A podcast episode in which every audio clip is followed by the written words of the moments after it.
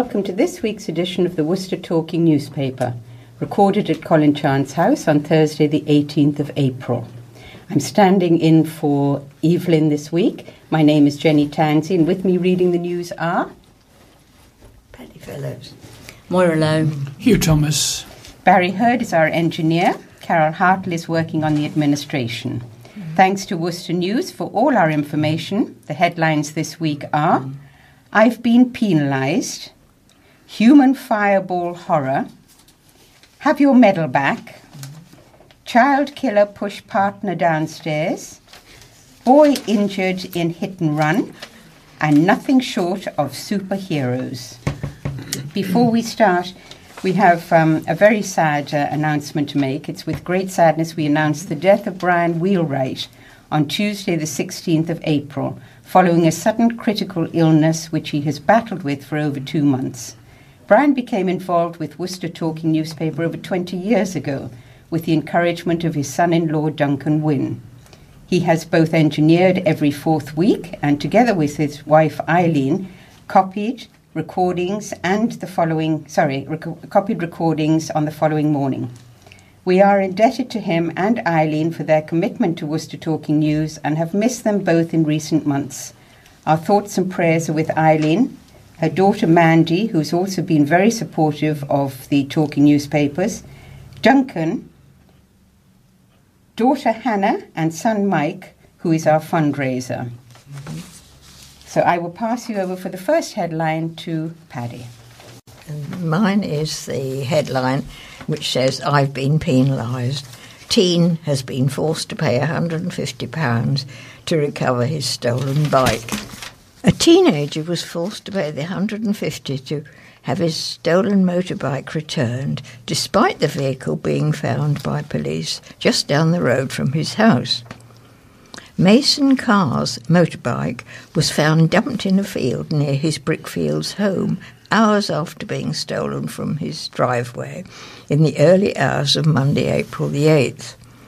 The 17 year old suffers from Tourette's dyspraxia and anxiety and had saved up his apprenticeship wages to buy the 125cc Scrambler, worth around £900 two months before. His mum, Tara Carr, said, My son has been penalised twice once by the thieves who stole it, and once by the police. They said, sorry, she said they reported the theft on Monday morning, therefore searching the area themselves, but the bike was found by officers just a few hundred yards away. A recovery firm was alerted and the bike was impounded, with the fee then due from Mason as the registered keeper. They could have told us it was down the road, said Mrs. Carr. If they had called to say it's just down the road, we have collected it for free.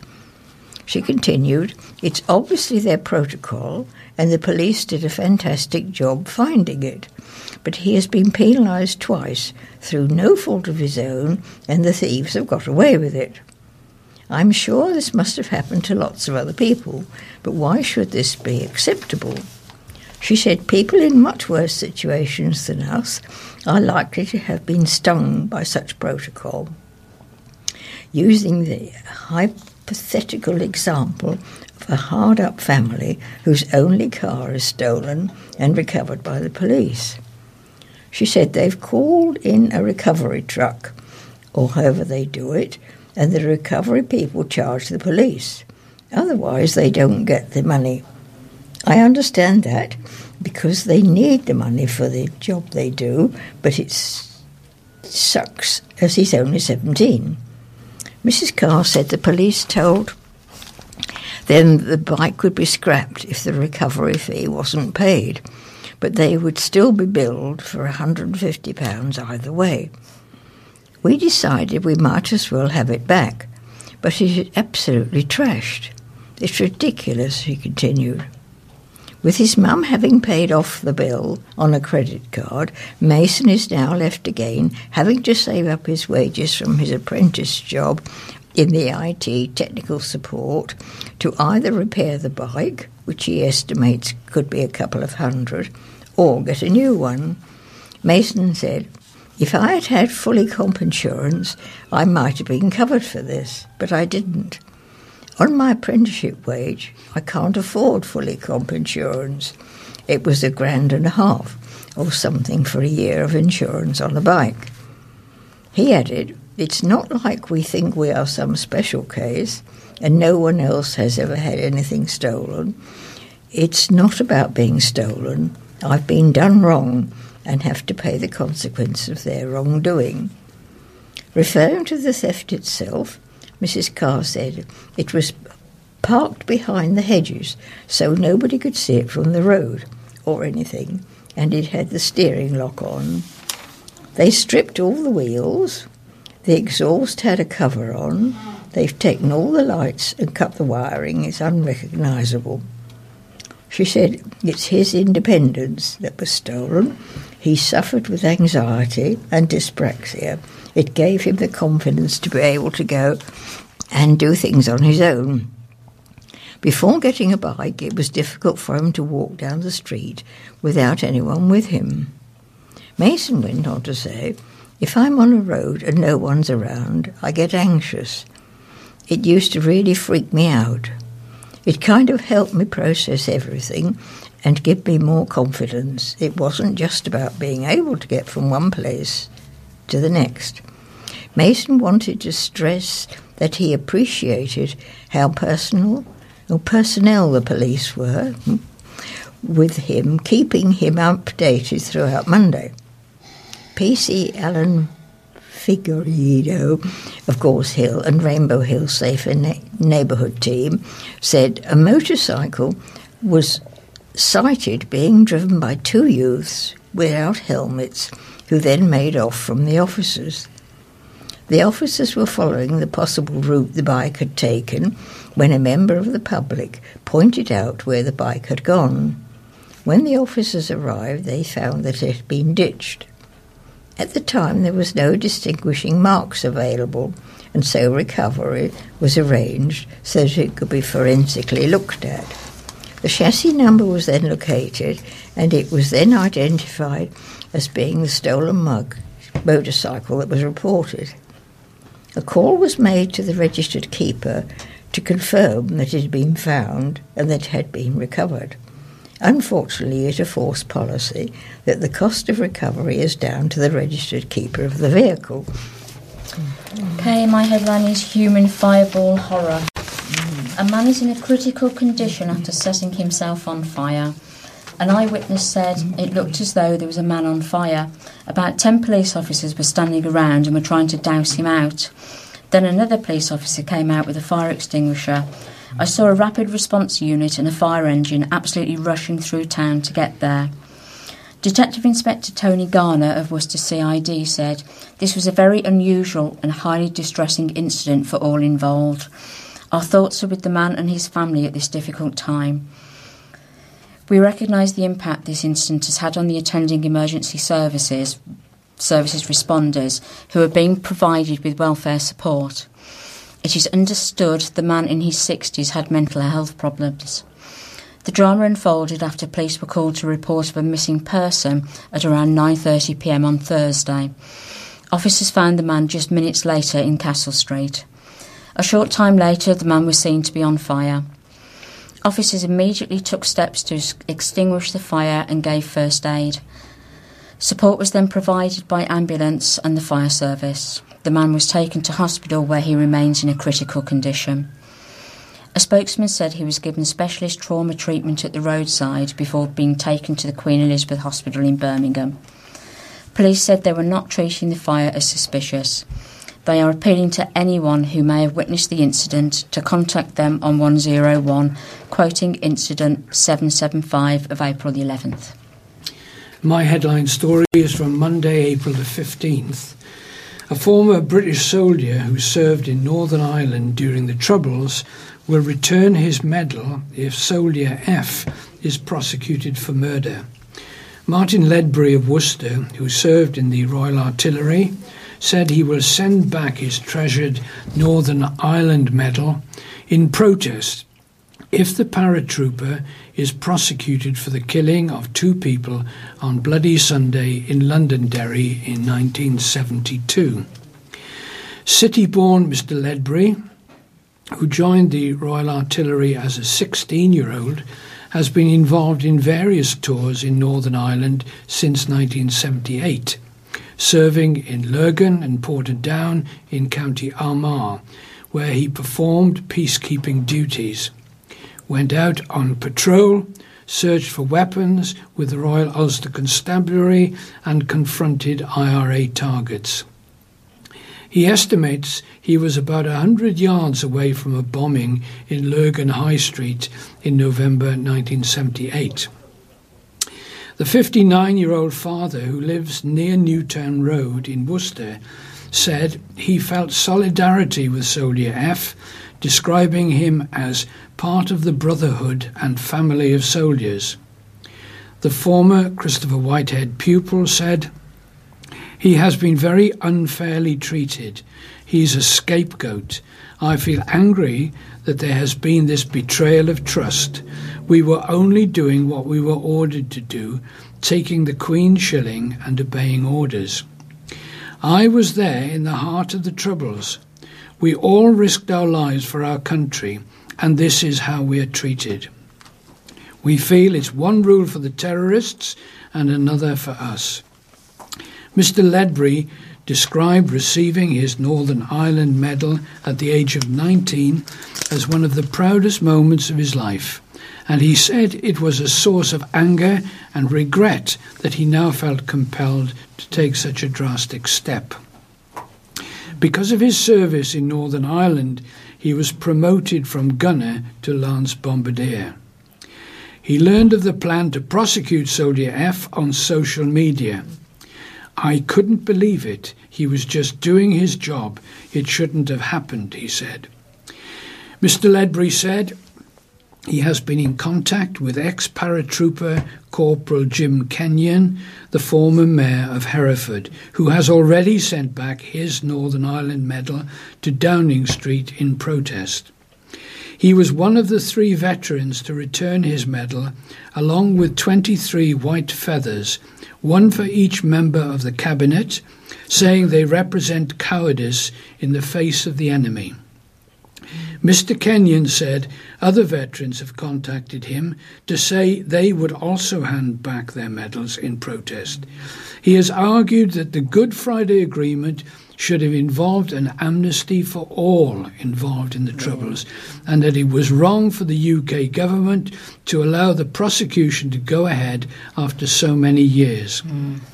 However, he advised Mr. Ledbury to hold back on returning his medal to see how the government responds to the ongoing protest. Mm. Mr. Ledbury said, If nothing happens, we will send our medals back and there will be a letter to the Prime Minister. The Public Prosecution Service for Northern Ireland has said there is enough evidence to prosecute Soldier F, a former paratrooper, for the murder murders of James Wray and William McKinney. He has also been charged with four attempted murders on Bloody Sunday. The single prosecution has been criticised by some of the families of the 13 people killed. They were shot dead at a civil rights march on January the 30th, 1972, which became known as the Northern Ireland Troubles. And the headline for Tuesday, April the 16th Child Killer Pushed Partner Downstairs. A convicted child killer and paedophile pushed his partner down the stairs and broke her foot after, her, after accusing her of cheating on him. Tyler Vallance of Bath Road, Worcester, appeared at Worcester Crown Court over video link from prison after mi- admitting assaulting, occasioning actual bodily harm against his partner Linda Davidson, who had not supported the prosecution. She appeared in the public gallery in support of him. By committing the assault last September, the 26 year old was recalled on a nine year prison sentence for manslaughter and Section 20 wounding what his defense barrister Abigail Nixon described as a baby shaking case. Giles Nelson, prosecutor, said Valence's partner rang the police after the assault on September the 26th last year. They had argued because she was on the phone to someone. The prosecution described the background of, of jealousy and arguments. Mr. Nelson said she rang up the police saying she had been assaulted by her boyfriend, that he had pushed her down the stairs in this instance, and that they were at the top of the stairs. She described how she got pushed by him. She says she wasn't sure whether it was with one hand or two, but he pushed me down the stairs, and that's what caused the injury and caused me to phone the police. Mr. Nelson said during the course of that 999 call, Valence could be heard making threats to stab various people if they came near him. The court heard how his partner's foot became very swollen after the push, and there was a break to a bone in her foot. This was later identified as a break to the Tanis bone, which required her to have an operation and to be kept in hospital. The defendant was arrested at the scene and initially denied pushing her, claiming she tripped, and then replied no comment to questions put to him by police in interview. This is a complainant that did not support the prosecution and made withdrawal statement, said Mr. Nelson. The couple had been in a relationship since the 4th of May 2018 and had argued on a daily basis. Mr. Nelson added, It appears Mr. Valence was jealous, accusing her of cheating on him with people at work. Valence was ja- jail- sorry, Valence was jailed for nine months, nine years in December 2014 for the unlawful kidding, killing of his two-month-old daughter Isabella. We previously reported how a post mortem showed the child had a brain injury, eight broken ribs, and two broken legs. Experts concluded that the injuries could be the result of violent shaking. The injuries described as something akin to a car crash had been caused by fierce gripping or twisting by Valence, who was subject to violent outbursts of temper when he had not taken his medication. Valence des- denied causing the injuries, but eventually admitted on the day of his trial that he was guilty of wounding. Valence also had a previous conviction in August 2013 for sexual activity with a girl under 16. he served six months in a young offenders institution as a result. Throughout the video link, hearing Valence slumped forward with his arms folded on the table in front of him. On one occasion, he turned away from the judge, so he was side on to the camera, and on another, he put one of his feet up on the table. Abigail Nixon, defending, said her client had ADHD and various mental health difficulties, and said the Crown had been determined to proceed with this matter based on the 999 call and the evidence of body worn camera footage. Miss Nixon said it's brave to plead guilty to a matter where there's no, compl- no complainant. One could argue that he has, in fact, served more than his sentence by the fact that he has been recalled for more than six months now. She accepted he was on license and at the time, but argued that the injuries his partner sustained were minor in the scale of this sort of offence, asking him to be given credit for his guilty plea at an earlier opportunity. Bless him. Recorder Edward Coke sentenced him to four months in prison, but said the Crown Prosecution Service was right in con- to continue with the case despite the victim not wanting to proceed with the matter. However, he said he could not say what would happen with regard to Valence's recall for the other offences. Now, my next headline is from April 17th, and it's Boy Who Was Injured in a Hit and Run. A distraught mum is appealing for witnesses after a driver knocked her 12 year old son off his bike as he was crossing the road and then drove away.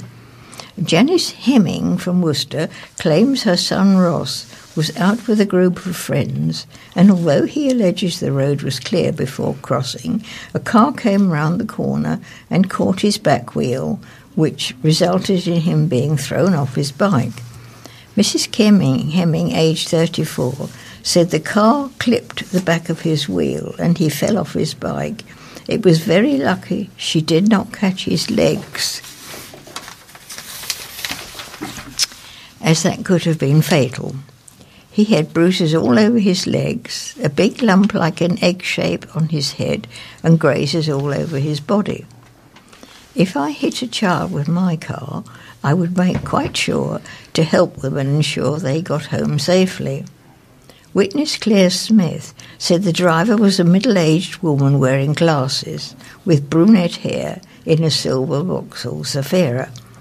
She claims the woman did check on the child briefly before driving off. Miss Smith posted on Mrs. Hemming's Facebook post regarding the incident. She did stop in the middle of the road. We were about far, five cars behind, and she was out on the road calling out to the kids. She looked very confused. She then got in the car and pulled over down by one stop. I thought she was having a go at them, the way she had stopped traffic on both sides. There were kids on bikes both sides of the road, too. I didn't realise anyone had got knocked down. Mrs. Hemming said, I don't think shouting across the street, Are you okay? is good enough. The lady in question should not have left the scene without giving information, and she should have made sure my boy got home okay. I want the person to come forward and apologise. Mrs. Hemming added, Ross told us he had to quickly pick himself up off the street and run to the pavement in case a car from the other side of the road came towards him. Mrs. Hemming describes her son as a worrier and a sensible boy, claiming that he was not able to leave the house for days due to shock from the incident. She added, I feel distraught and completely lost. I need information to find out what happened to put my mind at rest. I feel guilty about it all. I keep asking myself if I should have left him out. But I have to remember that he's 12 years old and wants to be with his friends.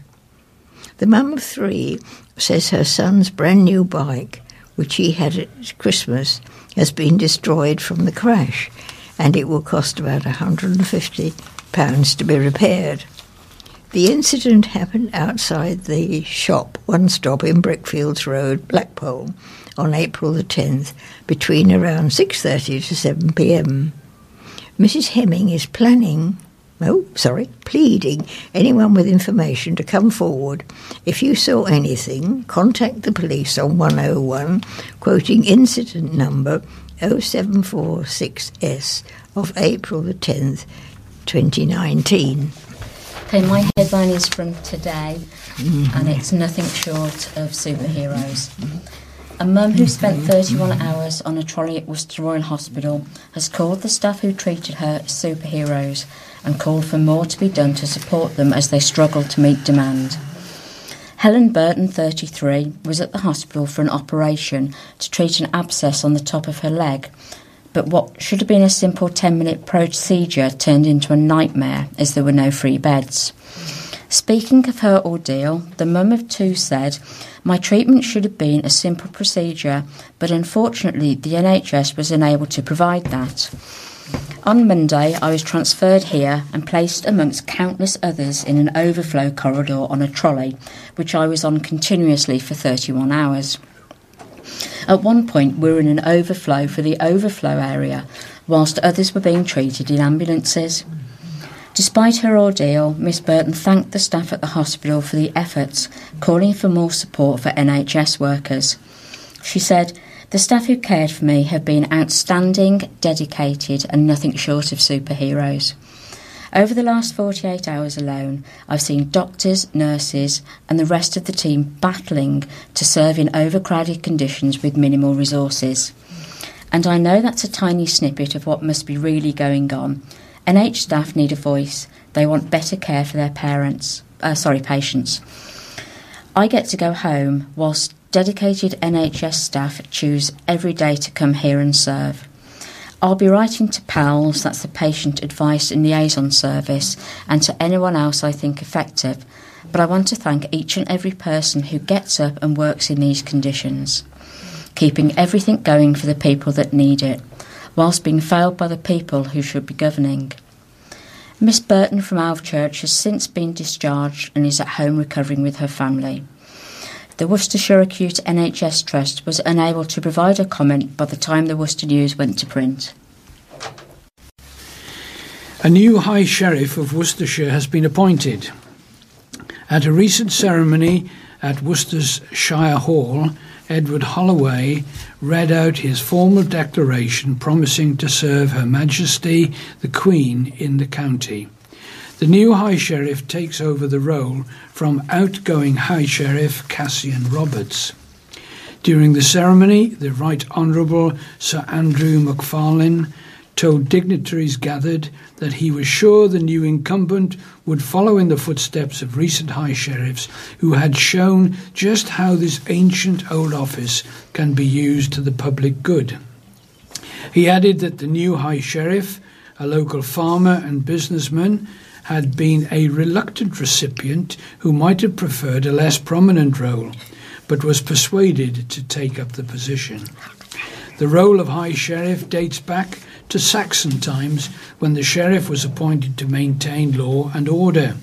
Today, it is an unpaid voluntary role appointed by the Queen, almost entirely ceremonial, with the only significant legal function related to enforcement of High Court writs. A homeless man who was arrested for begging said he had no choice, but the boss of a shelter says support is available to those who need it. Ian Cunningham has previously stayed at St Paul's Hostel but currently has no fixed address. He pleaded guilty on Thursday to begging in Worcester. Cunningham, defending himself, said, It's a daily routine. I'm homeless. I've not got very much money. I don't bother people, I don't ask, I just sit down, and if they choose to pass me a bit of change, I'll accept it, and I don't do it to be a nuisance.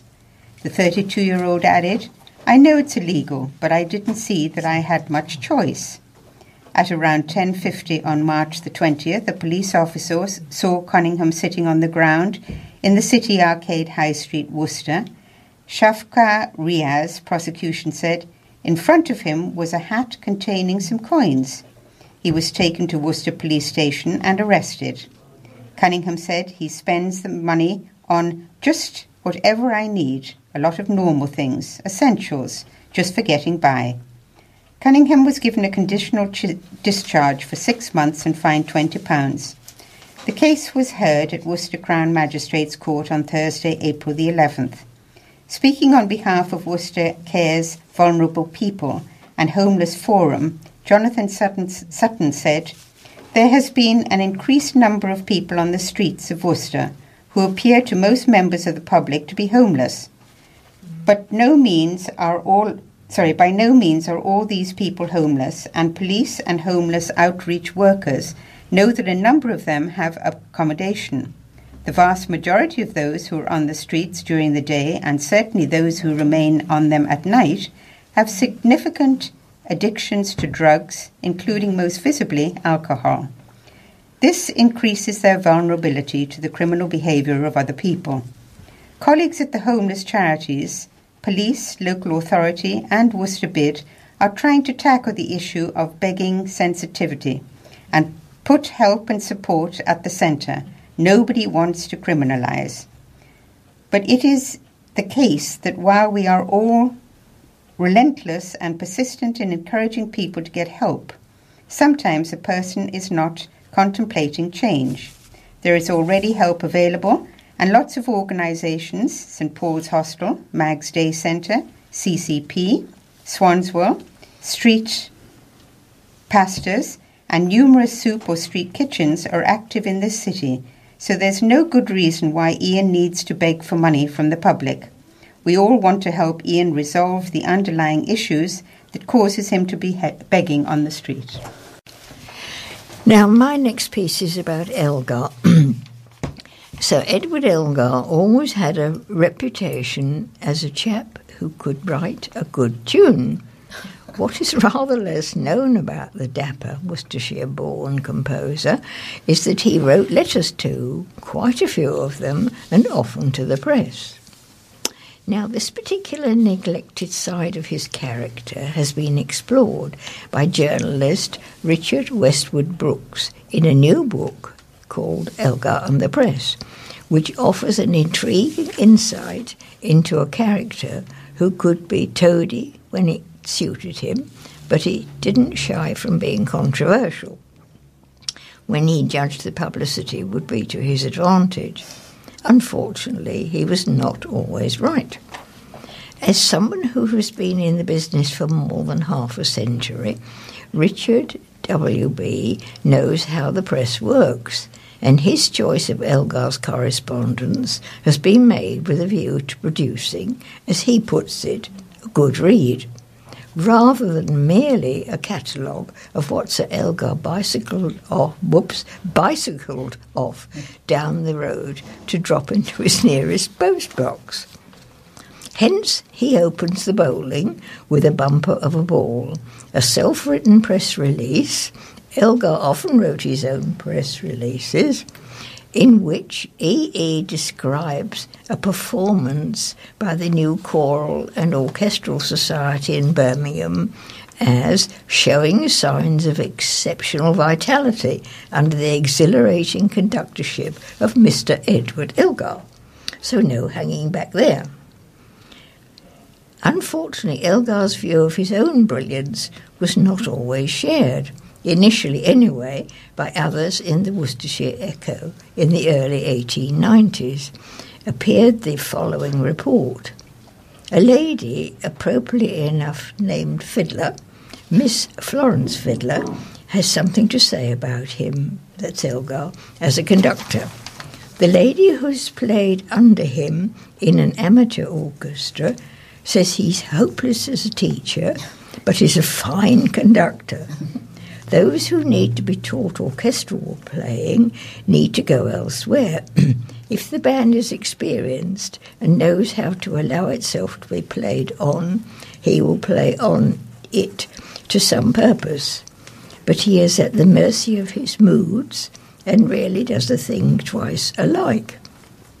Elgar was also quite capable of playing the modest hero Witness a review of one of his works in the Worcester Herald, which concludes the flattering reception given to the composer and the repeated recalls were probably rather a trial for Mr. Elgar, who, with the modesty of a real genius, seems almost to shun applause. As W.B. observes, Elgar had every reason to be thankful for the treatment he received from correspondents. Criticism was largely positive, supportive, and encouraging, despite his reaction to it. An example of which was the composer's complaint, tongue in cheek or not, about his press reviews. The press invariably misquote and assume so much that is false that it is not worthwhile to attempt to put the matter straight, I fear. In fact, Elgar worked the press as assiduously as the late Diana and painstakingly cultivated relationships with the journalists. There was a prime example of his smarm in a letter to Fred Kenyon of the Manchester Courier when he wrote, very many thanks for your letter and the sight of your admirable article. I cannot feel that anything could be altered. You now have a standing ovation, and I shall always be glad to see you. On the other hand, he could be really, no, he could really put his foot in it.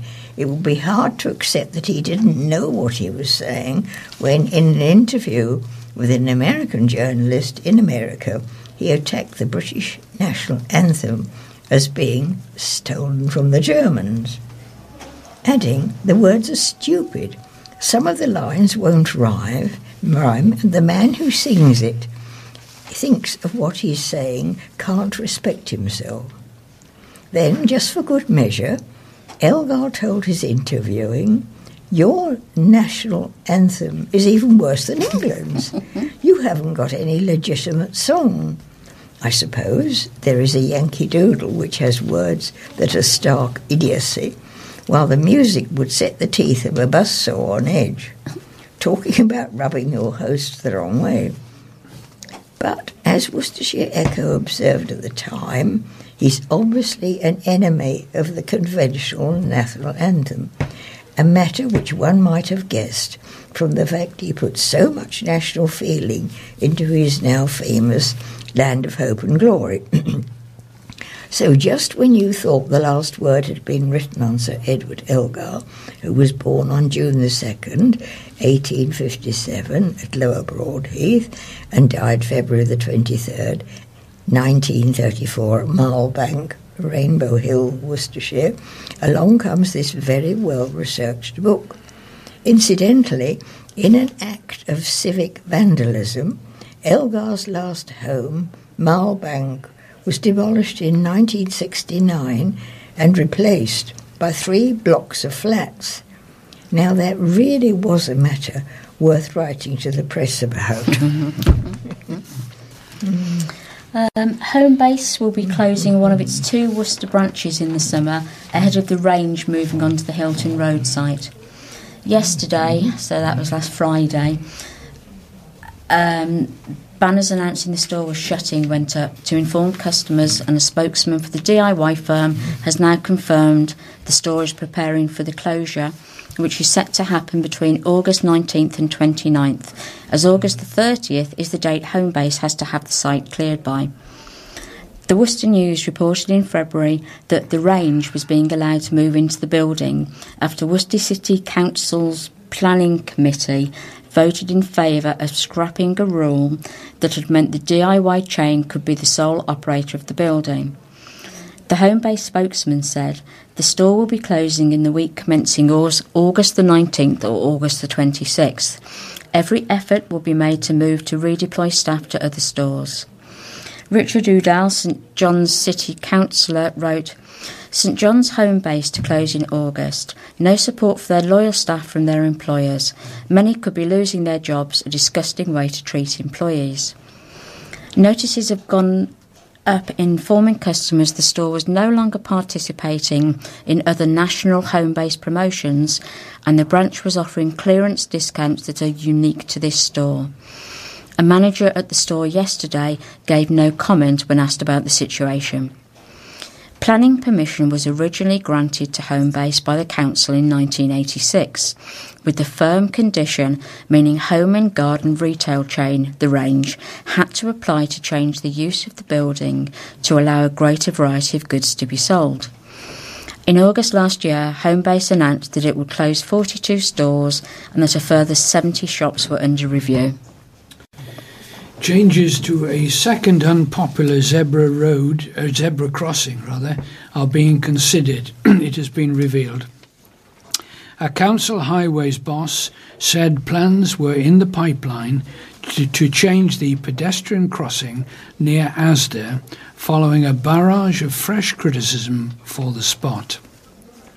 Residents have labelled the Pheasant Street crossing near the Asda superstore dangerous and want it replaced with traffic lights. The criticism comes after the crossing on Croft Road between the Hive and Racecourse was removed on Wednesday as part of a £3.2 million grant from the Department of Transport. Worcestershire County Council hopes to improve congestion on the troublesome road with a roundabout to be removed and other improvements to follow. However, Worcester News readers now want council bosses to turn their attentions to the crossing on Pheasant Street. Julie Giblin said it causes really long tailbacks and blamed it on completely crazy planning. Beryl Hill said, Please do the same at Asda next because the people just assume you'll stop and you can't see them coming because the bushes are in the way.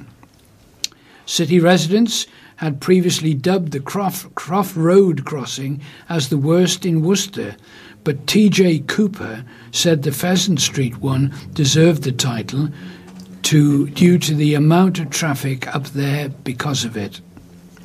A footbridge would be so much better, she added. In response, John Fraser, Worcestershire Highways, said, Changes to the pedestrian crossing near Asda are being considered as part of improvement plans for the area. As soon as these plans are confirmed later this year, we will be sharing the information with residents and business. A former Army nurse has issued a rally call for Sweet Tooth citizens to support a patriotic pudding night with a dash of D Day commemorations. Broadheath with Rushwick WI is organising the unique event at Lower Broadheath Village Hall on Saturday, April the 27th, after calling for a report of previous sellout pudding nights. But this time there's a patriotic twist and a dash of D Day landing commemorations.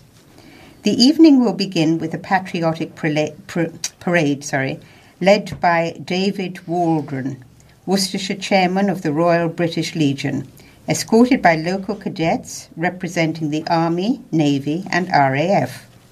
We want this to be a jubilant evening of comradeship within the community and a timely tribute to the heroes of the D Day landings on the 75th anniversary year, said organiser Kay Hearn, who served in the Queen Alexandra's Royal Army Nursing Corps. The Women's Institute is known for its wartime efforts on the home front too, so we are honouring our most senior members who can remember those days. Guests will be able to enjoy a uniquely entertaining evening, as well as some of the WI's most delicious desserts. Members of Broadheath with Rushwick WI will serve guests with a ploughman supper, followed with an extensive array of delicious desserts, including some great British favourites.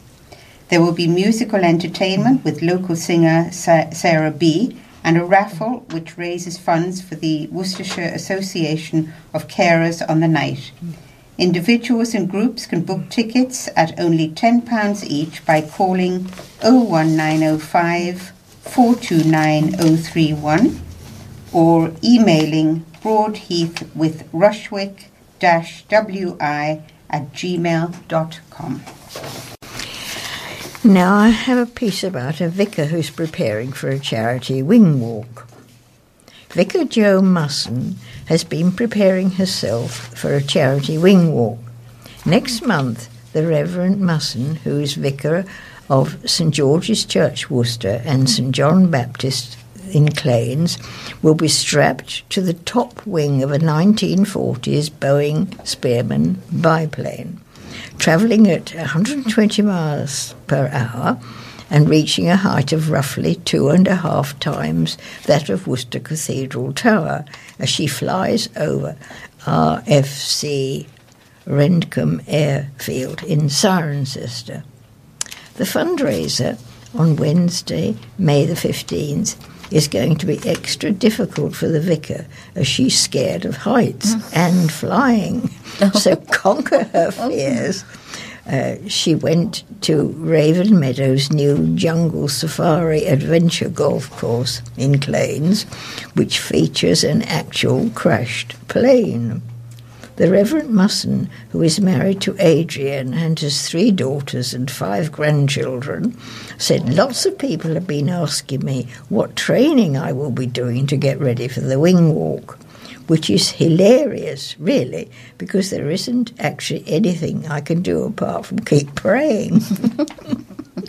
but as a joke, I thought I'd do something, so I went down to Raven Meadow. I climbed up onto the wings of the plane and stood there to see what it felt like, with the permission of James, the manager of the course. It was pretty scary at first because the plane is rather flimsy, but afterwards I did feel more confident, and it has somehow broken the ice for when I do the real thing, so I don't feel quite so nervous now. The 59 year old is collecting sponsorship money for the Claines 2020 Vision Project in order to raise funds to make Claines Church more vis- visitor friendly, adding toilets, making the church more accessible, and installing facilities to allow better hospitality. The Reverend Musson added, we desperately need better facilities for the hundreds of people who come to Claines Church every month. 10% of her sponsorship is also being given to the cancer charity Bloodwise. So the Reverend Musson has sent up a fundraising page to raise the money.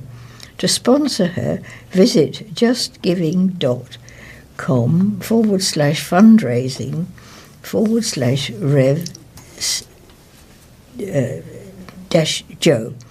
Alternatively, do- donations can be sent in the post to the parish office, Cornmeadow Lane Centre, Claines, WR3 7NY, marking them Reverend Jo Wingwalk. Two shopkeepers in Worcester have become embroiled in a row over a bull display, which one owner says is driving away business. Andrew Connellan, who owns Connect 2 Vapes on Broad Street, claims that a display of balls set up by the owner of the toy shop next door is obscuring customers' views of his store, meaning he's losing businesses, business. The 62 year old said, We opened our shop 23 years ago and since then have sold many things, basically whatever the fad is at the time. So we've sold loom bands, fidget spinners, Tamagotchis when they were in fashion. When the toy shop opened, we thought, great, because what we need is more thriving businesses in Worcester. Since then, it has become a bit of a case of neighbours from hell. He has set up this bull display which prevents people from seeing that we are open and it has really hurt our business. He really dislikes this shop. When fidget spinners were the big craze, he declared fidget spinner war on us. The shop next door, Toys and Games of Worcester, is owned by Tim Evans, who responded to the claim saying, All we want to do is sell toys. Our display does not block the view of the shop next door, as their signs are higher than our displayers. In fact, you could very much claim it is the same case from the other end of the street, as their sign obscures ours. Mr. Evans, 50, said his business follows the rules and there was no problem with the display. He added, It's a shame to be in a dispute with the neighbours like this. All we want to do is sell toys, and we are perfectly within the regulations for the frontage of our shop. The rules state any front of shop display must be less than 1.2 metres from the door, and we are currently only 75 centimetres, so we just try to follow the rules of business. The affair has gone before Worcester City Council after Mr Connellan made a complaint and a council officer visited the two shops last week to discuss the matter. A City Council spokesman said, We have contacted Mr Connellan and are attempting to resolve this matter.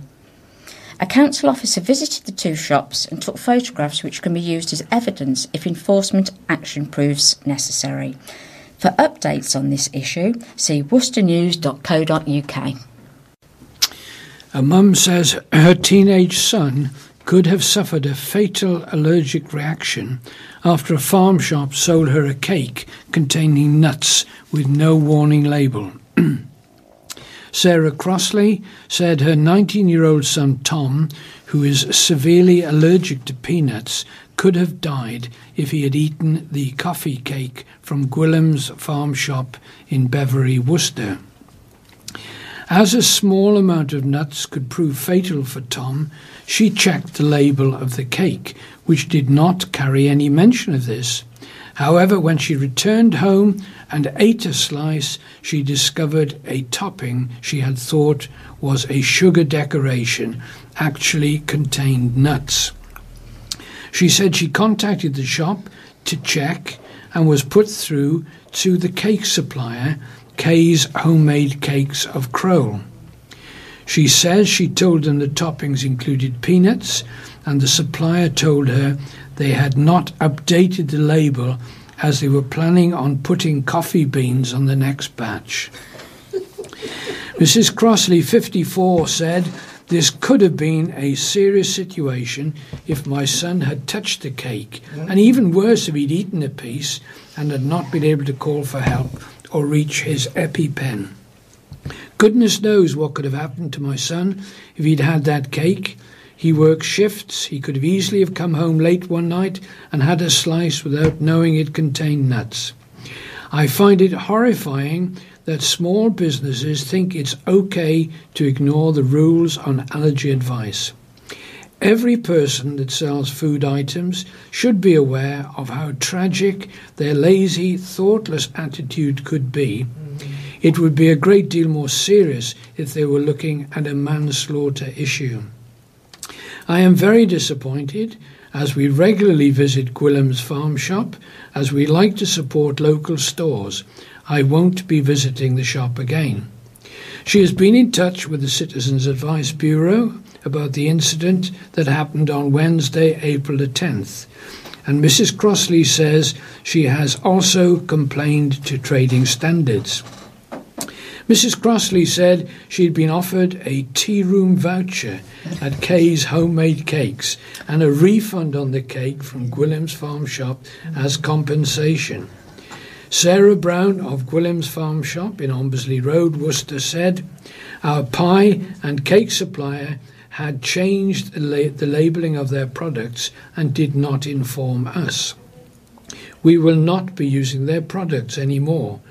It's a difficult situation as ultimately we sold the cake to a customer. However, the supplier had not informed us about the labelling. This morning we had a delivery from them, however, we have sent it straight back. They are aware of how serious the matter is. The Worcester News contacted Kay's Homemade Cakes, but no one was available for comment. And here's some good news. Temperatures this weekend are predicted to be hotter than Saint Tropez, with the mercury forecast to hit a high of 23 degrees centigrade in many parts of the UK. This will be just in time for sun lovers to buy their throwaway barbecues from the supermarket and invite friends and families around. Saturday in the county will receive a full 11 hours of sunshine according to the weather whatever website with Sunday and Monday set to receive a similar amount with a high of 21 centigrade on those days. Forecaster Simon Partridge from the Met Office said, after there will be a chilly spell this past weekend, we are going to see temperatures gradually increase through the week. Due to lack of crowd cover, sorry, cloud cover, heat buildup in the day will escape, so nighttime temperatures could be as low as 7 centigrade. Holidaymakers looking for getaways to the seaside, the forecast is expected to be good with minimum temperatures for coastal areas, including Scotland, set to be 20 degrees. Mm-hmm. However, at this time of year, coastal areas will still be breezy, so people are urged not to forget your windproof. London will be at the higher end of the scale at 23 degrees due to something called the heat island effect. This is where the built environments retain heat for longer periods than warmed up and releases heat energy over a longer period. Richard Wild from WeatherNet said, A front in Scandinavia is bringing up warm winds from Europe and even as far away as Africa. It's doing this by blocking the normal movement of pressure systems around Europe. What people forget is to use sun cream. Even at this time of year, the UV index is high, so wear a hat, pop on sunglasses, and factor 50 sun cream when the sun is at its peak. Between the hours of 11 and 3 p.m., find shade, as this is the time when the sun is at its highest point in the sky and posing the greatest risk of burning people. Temperatures will drop from Monday onwards, with ground frosts expected in some areas during the early parts of the morning. For the latest weather information, log on to worcesternews.co.uk. Now then, parking fine. A row has broken out after volunteers for a charity that serves meals to homeless people were given parking tickets by ticket wardens. Volunteers from Worcester Street Cafe reacted with anger to the £70 fixed penalty notices they were given for being parked on double yellow lines. However, Worcester City Council says wardens had asked volunteers to move their cars to a nearby car park before issuing the tickets. Penny Perrott, one of the volunteers, handed a fixed penalty notice, said she knew they were in the wrong parking on double yellows, but had hoped for more understanding.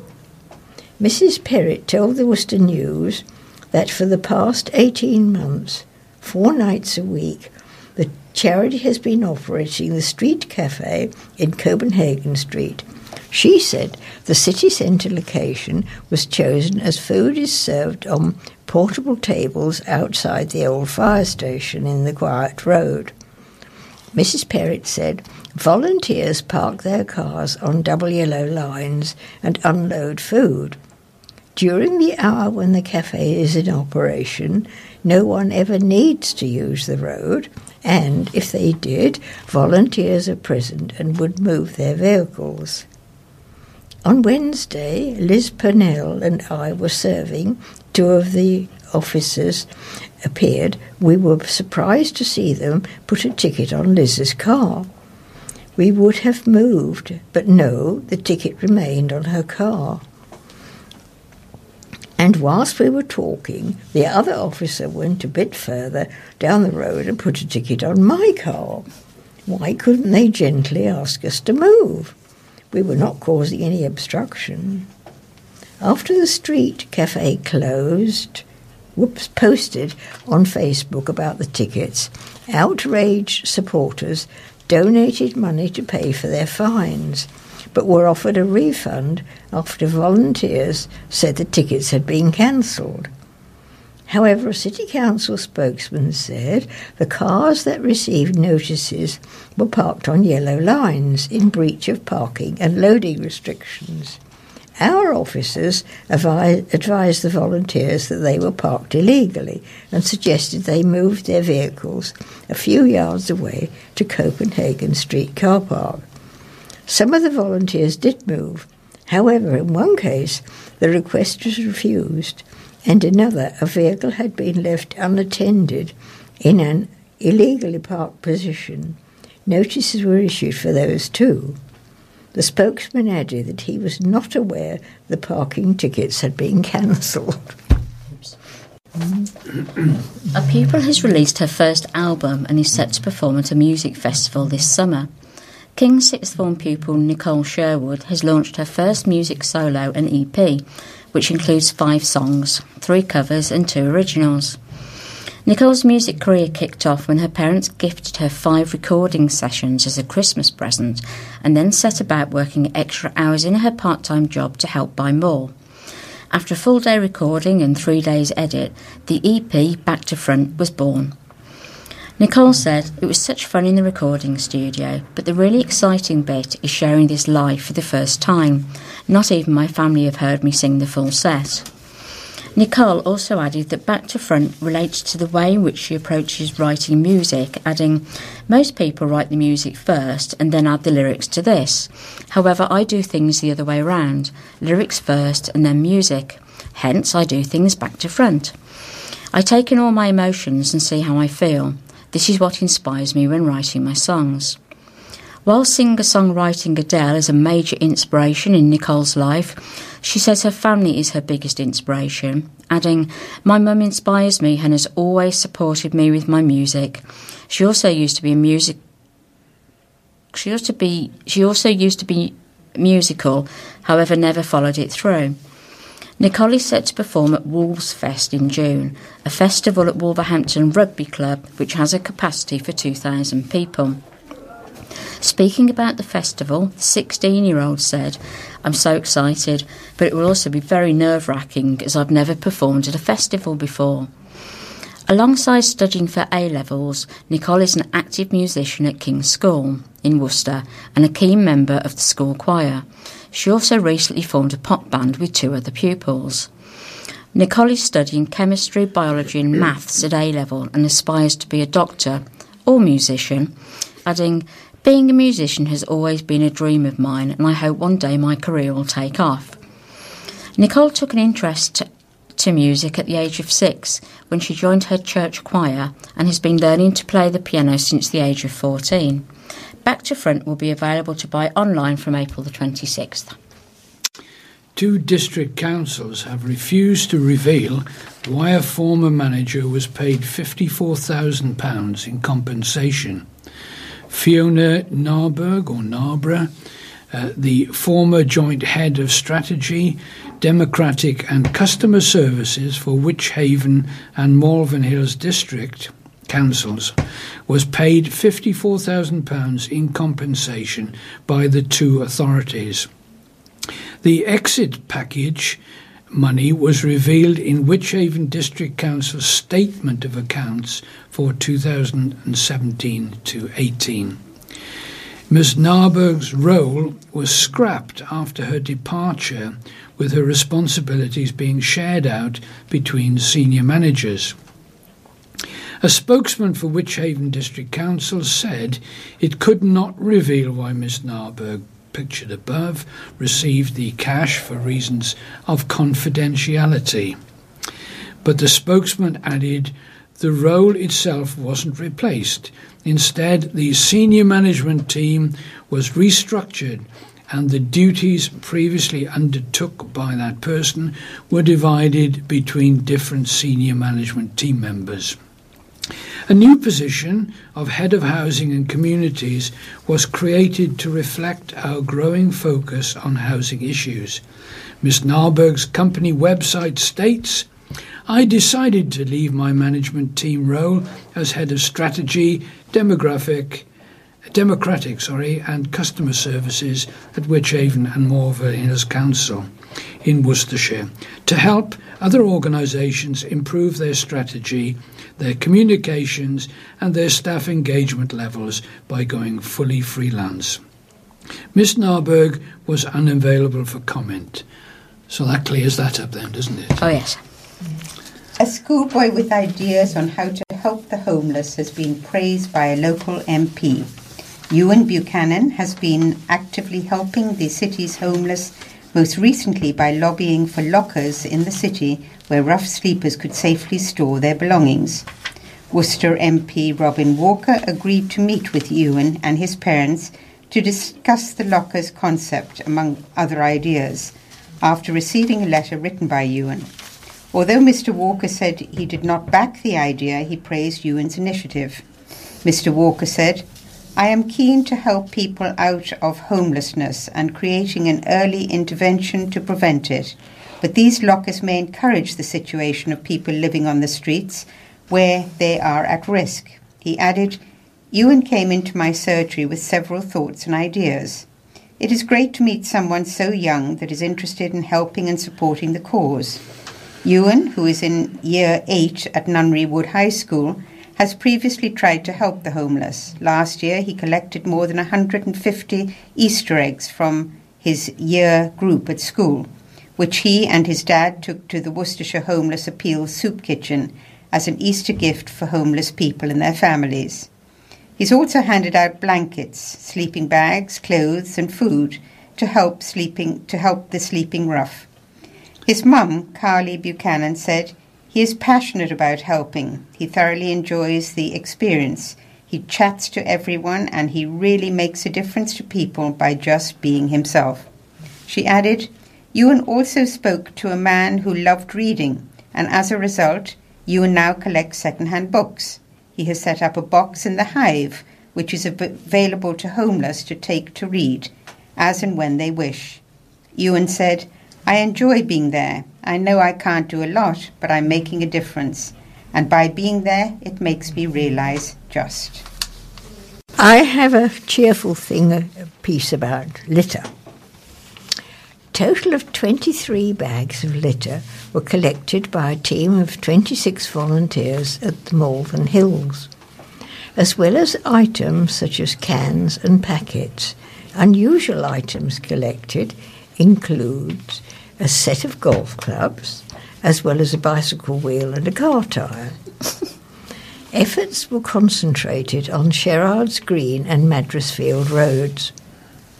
Beck Baker, who is Community and Conservation Officer, said we'd like to say a huge thank you to all the volunteers who came out and helped us. We have been running this event for the past four years, but this was the best attendance so far, and so we managed to tidy up a huge area in record time. Our thanks also go to St Mary's Church for their delicious tea and biscuits, which were a real treat at the end of the morning. The Malvern Hills Trust organised the event as part of Keep Britain Tidy. Great British Spring Cleaning campaign and which is held yearly. The Trust cares for a number of green verges throughout Malvern, as well as the main hills and surrounding commons. A number of other public events and guided walks on the Malvern Hills and Commons will take place throughout the year for those who'd like to find out uh, more about this landscape. Over half a million volunteers were part of the Great British Spring Clean event, uniting in their intention to clean up areas of the UK from litter pollution and to recycle as much of what is collected as is possible. It is hoped by cleaning up the environment from the man made waste, habitats for wildlife will be improved. So far, a total of 60,000 bags of litter have been collected. Litter picking across the UK is part of the campaign due to finish on April the 23rd. So to get involved, visit keepbritaintidy.org.uk. A music lover has unveiled plans to open the largest dedicated live music venue in Worcester. Mm. Jessica Sampson wants to set up a 400 plus capacity venue called River Rooms 2 in the closed YSS Youth Centre and adjoining cafe in Carden Street, Worcester. The school inclusion manager is raising £60,000 on an online crowdfunding page to get the project off the ground. She said, The capacity is better than other venues in Worcester. It will be for dancing and there will also be a seating area. We will have 80s and 90s tribute bands on Friday and Saturday nights for the older generation. There will also be comedy and student nights during the week. I think this will bring more choice to people in Worcester. This is a local venue for local people to enjoy, to save them from going much further afield. It's going to be a lot of fun. The 53 year old who was born and raised in the city hopes the new club will bring major comedy stars to the city, emulating the success of Birmingham's Glee Club. She added, Comedy does happen on a smaller scale at pubs and places in Worcester, but with the audiences we could attract, we could get similar performers to those in Birmingham. Mrs. Sampson added that she plans to employ 12 to 13 people at the venue, which would open at around 8 pm and close at 2 am. Speaking about the crowdfunding page, she said, We don't want to open the venue and wait for people to come in. The crowdfunding page is a way of generating interest. If people pledge, it shows they are likely to be an avid supporter of the venue. We would also like the money to help us set up. Mrs. Sampson said every donor would receive their money back if the project did not go ahead. She has not yet bought the lease for the building or put in a planning application with the City Council. The money raised through the crowdfunding page will be spent on the lease, fitting out costs and bands. Mrs. Sampson added that Stourbridge's River Rooms venue, which she regularly visits, has given her permission to use its brand in Worcester. She hopes to open the venue in September. To support the crowdfunding page, go to www.crowdfunder.uk.uk forward slash riverrooms2. A long serving Worcestershire County Cricket Club groundsman has celebrated 30 years of looking after the picturesque cricket ground. Tim Packwood, the head groundsman at the New Road Ground, marked his 30th year at the club this weekend. Mr. Packwood came to the club in April 1989 as an assistant working under the then head groundsman Roy McLaren before replacing him upon his retirement in June 2000. Mr. Packwood, a lifelong supporter of Worcestershire, has completed his three decades at the club just after the retirement of another long serving member, Martin Watts, who spent 40 years on the ground staff. Over the years, the Worcester News has regularly spoken to Mr. Packwood, who has told us his aim has always been to keep improving the standard of pitches to contribute to entertaining cricket being played. Paying tribute to his service, Matt Rawnsley, the club's chief executive, said, It's fantastic. We are celebrating two members of the ground staff who have been with the club such a long time in Martin, who has just retired, and Tim. Tim has done a great job after coming in as an understudy to Roy McLaren. He probably has one of the most unique groundsman's jobs in the county in dealing with the floods that we have. But he manages to produce some fantastic facilities, not only just out in the middle on the square, but also on the practice wickets as well. We're trying to make facilities that put both sides on an equal footing and give entertainment for the crowd. And Tim certainly knows the new road wicket better than anyone else. A toddler who doctors said would never walk has taken her first steps thanks to a special treatment paid for through crowdfunding. Lila Cooper from Droitwich was diagnosed with Angelman syndrome, a complex disorder which primarily affects the nervous system, with sufferers usually unable to walk or talk. The two year old's parents, Monica and Sean Cooper, launched a crowdfunding campaign earlier this year which has raised nearly £2,000 to pay for private treatment in a bid to defy doctors. Mrs. Cooper said her daughter took her first steps last week and is growing in confidence. It's absolutely amazing. We never thought we would get there. Obviously, the physio is working. Lila's therapist visits her nursery every once a week and has told her parents she will learn to walk properly and completely unaided if she perseveres. She absolutely loves it. She giggles during the sessions. She's non-verbal, so she just moves backwards with her hands out because she wants them to let her start walking.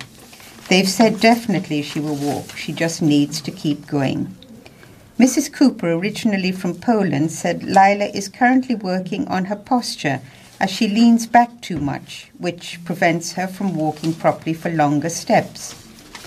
Following the original diagnosis, Lila has private physiotherapy sessions while in Poland, which her mother said has a positive impact. However, on the national health system, she can only have sessions every few months, but Mrs. Cooper felt this would hinder her chances of walking on her own. Following the sessions in Poland, which cost £25 each, and used to Vojta method, Lila was able to shuffle her bum and could walk with a posture frame which her mum had said given her independence. The Just Giving campaign has funded sessions every week since February, costing around £97 each time, using the more advanced Bobath treatment. Mr. and Mrs. Cooper orig- have originally taken Lila to the doctors as she didn't seem to be developing at the same rate as their first child, Oscar, six, had. The doctors wouldn't listen at first, Monica said. They asked if she was my first child, but I knew something wasn't right.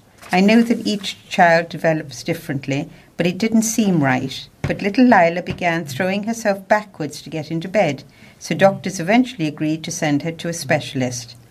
He took one look at her and said, There's something wrong with her, said Monica. Lila then had a series of tests and was diagnosed with Angelman syndrome over a year ago. Doctors also said that there's an 80% chance that Lila will develop epilepsy. See justgiving.com forward slash crowdfunding forward slash Monica dash Cooper to donate. Now, I have a piece about a drug driver who lost control in a crash. A carer crashed his car on the M5 while over the limit on cocaine and the anti anxiety drug diazepam, a court heard.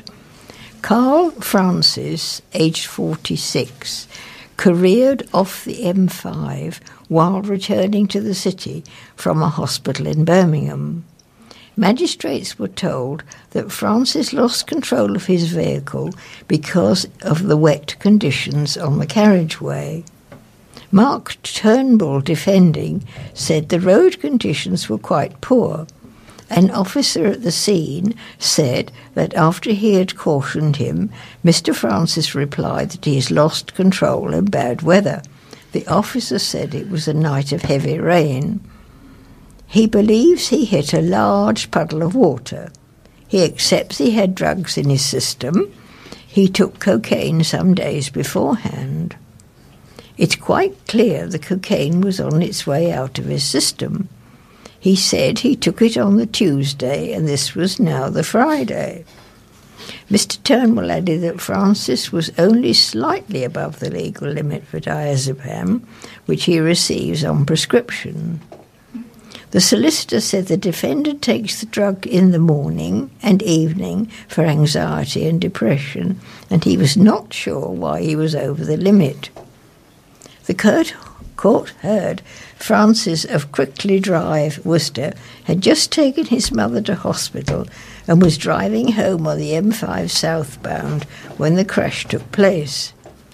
Mr. Turnbull said he's the main care for two family members, his mum and his brother. His mum's situation is the most acute.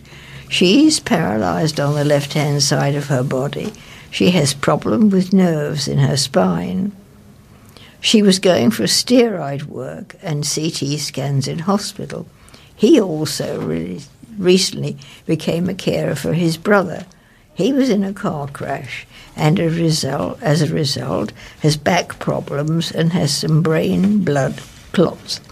He now has epilepsy and is having seizures. Mr. Turnbull said the car had sentimental value to the defendant as it was bought for him by his father, who recently died.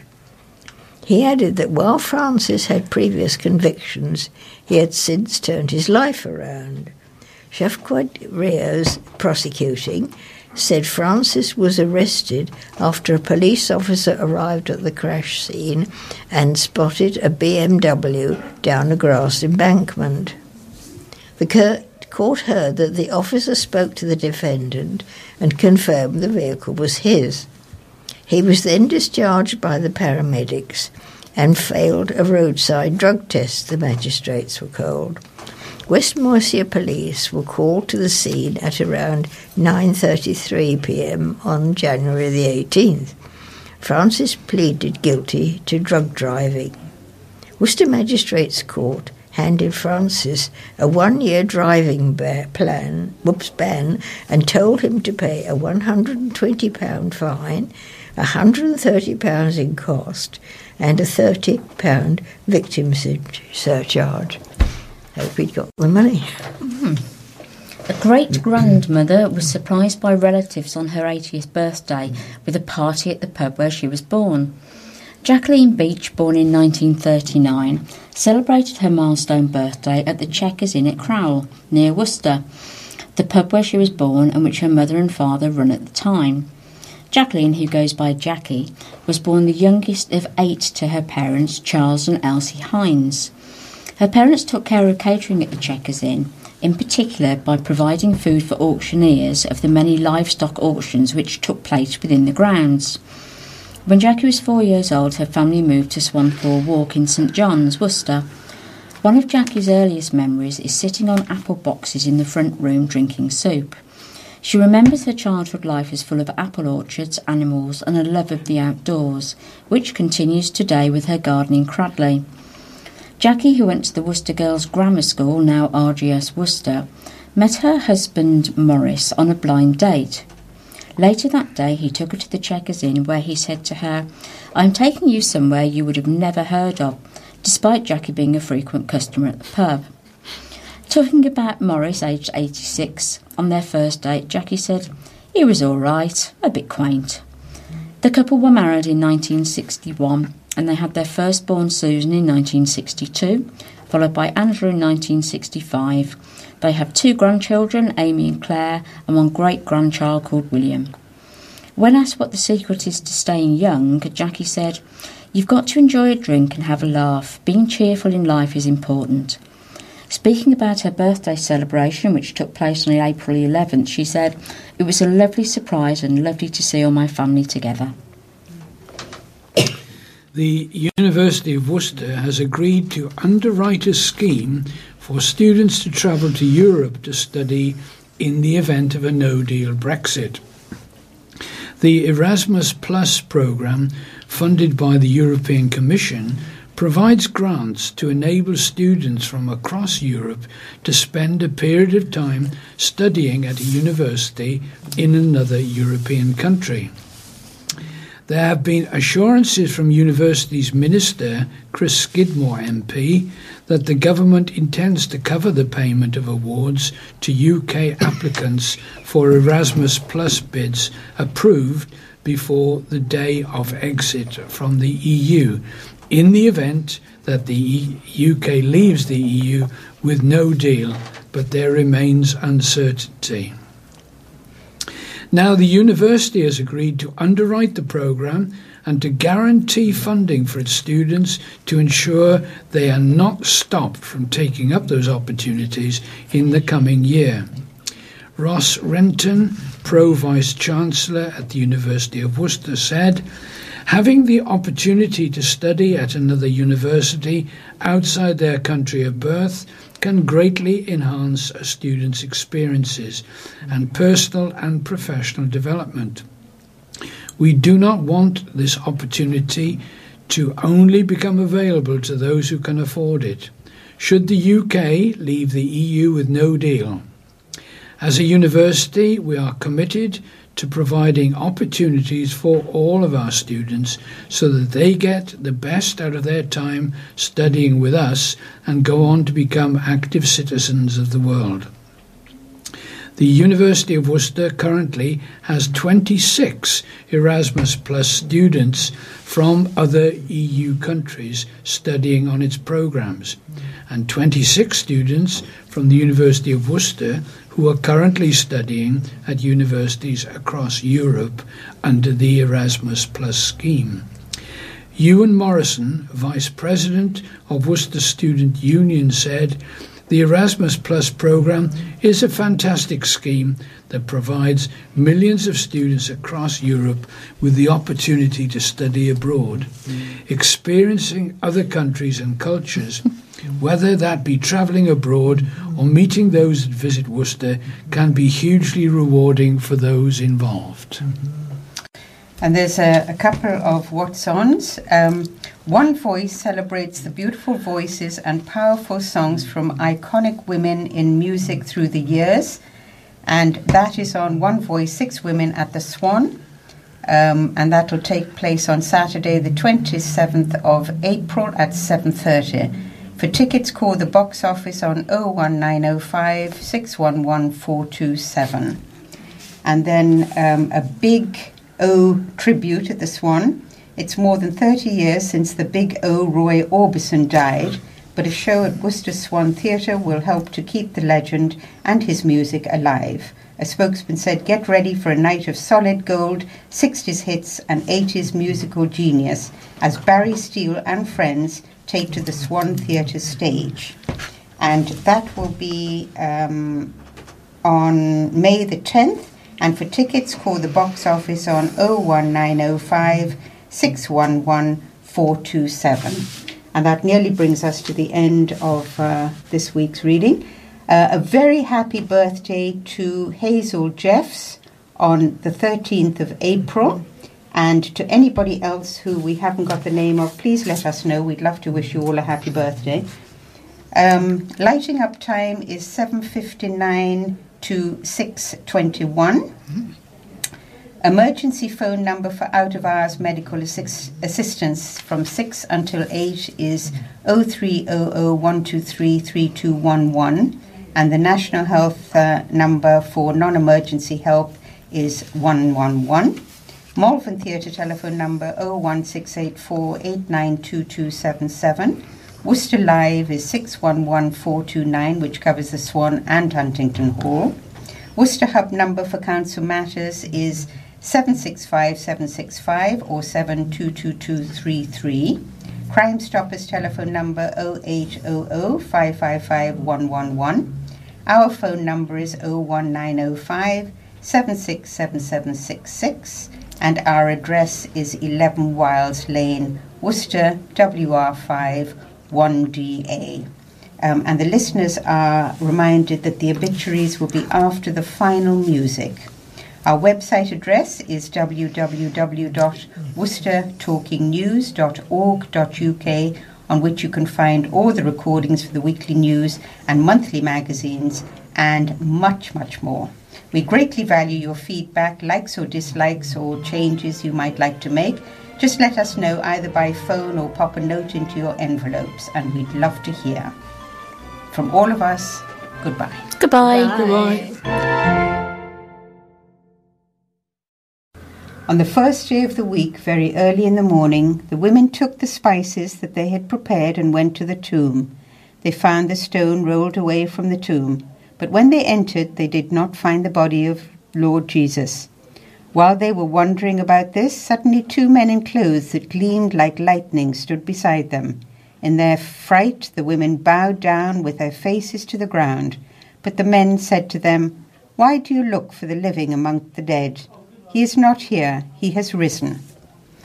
And the obituaries are Marjorie Parry passed away on Mowbray, sorry, passed away at Mowbray Nursing Home on April the 2nd, aged 91. The funeral is at St Peter's Church, Martley, on April the 17th at 10:30.